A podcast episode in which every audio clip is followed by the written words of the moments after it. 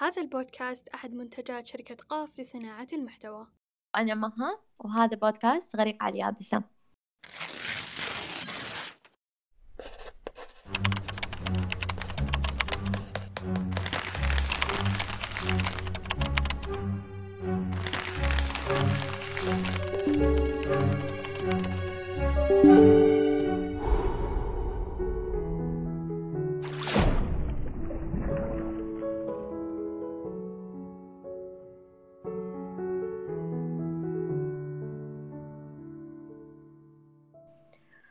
بداية حابة أشكر كل الأشخاص اللي يعطونا من وقتهم وسمعوا الحلقة الأولى من بودكاست غريق على اليابسة. شكرا على تعليقاتكم على آرائكم اللي أرسلتوها سواء كانت إيجابية أو سلبية. سلبية لطالما أنها في مجال النقد البناء. وحابة بس يعني أعلق على شغلة في البداية. كان من ضمن التعليقات اللي جاتنا على الحلقة الأولى واللي كانت بعنوان تعاريف الغرق والاكتئاب أو الفرق بين إنه أنا أكون شخص غريق أو شخص مكتئب. تكرر تعليق يعني إحنا في البودكاست مسوين هذه الحلقة عشانه. ألا وهو تعليق إن الاكتئاب مو مرض والاكتئاب هو بعد عن الله وإنه لو دخل بالوازع الديني أو غيرها. فبس حابة أعلق على هذا هذا التعليق اللي تكرر إنه لو الاكتئاب مو مرض زي ما أنتوا تقولوا مرض نقدر نعالجه عند طبيب زيه زي مرض الأسنان زيه زي أي مرض يتعلق بالأعضاء الجسدية مرض فعلي يعني يرى بالعين المجردة. ما كان في عمليات وأقسام تصنع وتعمل ليل نهار عشان تعالجه. فبالفترة اللي نزلت فيها الحلقة بعدها بكم يوم أغلبنا سمع خبر آه، نجاح أول عملية جراحية لعلاج مرض الاكتئاب في مدينة الملك سلمان الطبية بالمدينة المنورة. كانت الجراحة من أطباء مخ وأعصاب وأطباء أمراض نفسية. فهذا بس كان ردي يعني لأي شخص أعلق بذاك التعليق إنه لا إنه قاعدين تتكلموا بشيء خاطئ. أما الآن حابة أرحب بضيفتي الحلقة اليوم اللي هي الحلقة الإضافية واللي عملناها في غريق عشان المستمعين يكونوا جزء من برنامجنا بحكم إنه إحنا برنامجنا من الجمهور وللجمهور يعني إحنا قاعدين نتكلم عن أفكارنا ونبغى نناقش أفكاركم. فعشان كذا البعض آه برضو ما كان واضح عنده إيش الهدف من البرنامج أو الهدف من الحلقة الأولى تحديدا آه إنه مثلا ما طلع منها بإجابة معينة. ما هو هذا؟ عشان كذا إحنا غرقة على اليابسة إنه إحنا ما عندنا أصلا إجابة معينة نعطيك إياها. إحنا وأنتوا قاعدين ندور على أجوبة الأسئلة خلونا نقول إجاباتها تتغير من شخص لآخر. ممكن إجابتها تتغير في شخص واحد. يعني أنت اليوم تقوم على إجابة بكرة تقوم على إجابة. بكرة يتغير السؤال أصلا. فعشان كذا يعني ما في إجابة محددة. ولأننا نبغى نسمع إجابة ثالثة وتكون من الجمهور. فسوينا هذه الحلقة اللي هي الحلقة الإضافية. حتكون حلقة في كل شهر. ضيفة حلقتنا اليوم واللي كلنا شاكرين لوجودها رزان. أهلا وسهلا. كيفك؟ إن شاء الله بخير. الحمد لله. وأنت كيف حالك؟ الحمد لله تمام. حابة مرة إنك أنت اليوم موجودة معانا ومرة شكرا إنك أعطيتينا من وقتك. طبعا إحنا فضلنا إنه اللي يقدم الحلقة الإضافية شخص واحد عشان ما يكون في تداخلات كثيرة.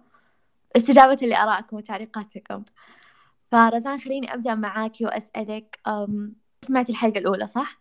صح سمعتها أي تمام حابة أسألك إحنا عرفنا الغرق والاكتئاب من وجهة نظرنا في الحلقة الأولى فإيش تعريف الغرق والاكتئاب بالنسبة لرزان؟ بداية الاكتئاب زي ما أنا أتفق معكم إنه هو مرض يحتاج إلى زيارة طبيب يحتاج إلى علاج يحتاج إلى سواء علاج بالأدوية أو سلوكي. ومهما كان الاكتئاب اللي إحنا نعرفه كمرض. أنا هذا رأيي في الاكتئاب. لكن الغرق أنا ممكن أفسره الغرق هي عبارة عن مشاعر تراكمت فينا لكن إحنا ما عرفنا نعبر عنها. فمثلا أنا إذا كنت غضبانة وما عبرت عن غضبي. الغضب هذا بيتحول إلى تفكير زائد بيتحول إلى إني أدخل ب آه، أضيق على نفسي بأمور كثيرة وأغرق فيها زي ما قلتوا على اليابسة. طيب متى رزان تحس إنها غرقت؟ أو لو تتذكري مثلا موقف معين حسيتي فيه إنه غرقانة تقريبا في كل فترة من فترات حياتي غرقت وممكن أنا الحين أكون غرقانة وأنا مش عارفة. لأن في كل فترة زمنية نمر بتجارب مختلفة. التجربة هذه تنزل لنا منها آثار نفسية. آه، فمثلا لو كنا بأيام الدراسة آه، لها هذا من التأثير الغرق وغيره. ممكن أقرب أو اللحظة اللي أتذكرها أنا طبعي من الشخصيات اللي متعددة المهام. فأنا عادي مثلا أسمع بودكاست وفي الوقت أسوي أكثر من شغلة. متى عرفت إني ذيك الفترة كنت غرقانة؟ يوم كنت أسمع البودكاست بالمقابل إني مثلا قاعدة أشتغل ومو قاعدة أركز على شغلي. يا إني أركز على البودكاست بالكامل وأعطيه كل وقتي يا إني مثلا بس قاعدة أشتغل. السبب هذا اكتشفت إنه آه، عقلي قاعد يشتغل بشغلة واحدة. مو قادر ينجز آه، فكرتين لأنه قاعدة أفكر كثير. يعني بمجرد ما أنشغل بالعمل خلاص مخي يبدأ يا يفك يفكر يعني يبعد ويبحر بأشياء مختلفة اللي هي مثلا مشاكل مشاعر أنا أحس فيها لحظات غضبي لحظات التوتر وما أقدر أركز على أي شيء ثاني. أيوة يعني اللي فرق معك إنه أنت أول كنتي متعددة المهام الحين لا. أي صرت أركز على شيء واحد أو حتى ترى أحيانا ولا شيء. مجرد التفكير إني أقعد أفكر. أقدر أحس فيك لأن تقريبا أنا نفس الشيء. أحس هذه الفترة صار عندي زي التشتت. تعرفي حتى لما أكون أشتغل إشعارات الجوال مرة توترني لدرجة إني قفلتها ما أبغى يعني هذه لا حد يرسل تكفون لا حد يرسل. أحس إني متوترة. أول ما أحد يبدأ يرسل أحس بالتوتر زاد. أيوة وتحسين ضغوطات يعني حتى لو إنها شيء بسيط فصاير لا صار عبارة عن ضغط. حتى لو مسج بس. فهمتك أيوة. طيب آه حابة الآن آه تكلميني عن رأيك بكل صراحة من غير مجاملة مم. عن الحلقة السابقة والبرنامج بشكل عام. فكرة البودكاست فكرة جدا رائعة. تختلف عن أي بودكاست ثاني. حبيت إنه يعني كانت الفكرة فكرة الغرق وتبينونها وتوضحونها كأمثلة كمعاني. وتتيحون للناس الفرصة بالتفكير عن هذا الشيء. كان بخلاف البودكاستات الثانية اللي هي تعطيك مشكلة وتعطيك حل. لا إحنا يعني ممكن أحيانا ما نحتاج إلى حل. نحتاج بس لحظة إنه نوقف ونستوعب إيش قاعد يصير حولنا وحوالينا. فجدا حبيت الفكرة وحبيت الحلقة اللي فاتت. اقتراحاتك للحلقات الجاية؟ لو في شيء حابة نعدله لو في شيء حابة نتكلم عنه في الحلقات الجاية. حبيت إنه قاعدين نتكلم عن شيء يواجه جيلنا كثرة التفكير مجالات ويفتح لنفسه أبواب ما كان يتوقعها. فحبيت إنه لو نتطرق لهذه المواضيع أكثر.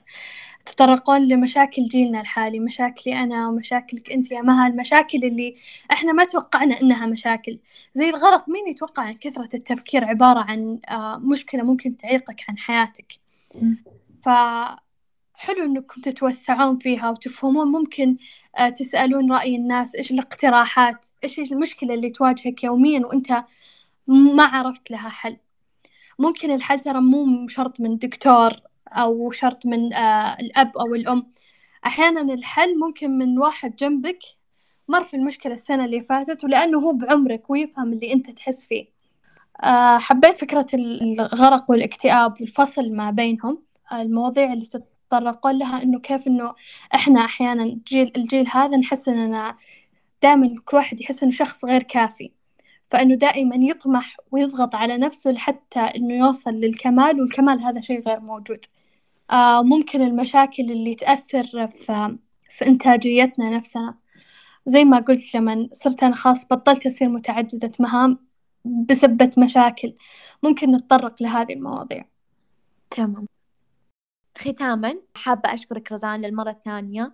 آه، لوقتك اللي أعطيتينا إياه والأفكارك واقتراحاتك. حابة أطلب من أي شخص آه، يبغى يشاركنا في الحلقات الجاية آه، تجاربه آراءه اقتراحاته. خليكم دايما متابعين حسابات قاف على السوشيال ميديا.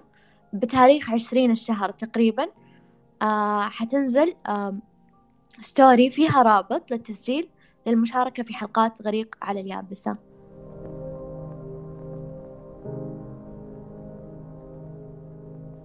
وفي نهاية الحلقة كل أمنياتنا للغرقى على اليابسة بالنجاة.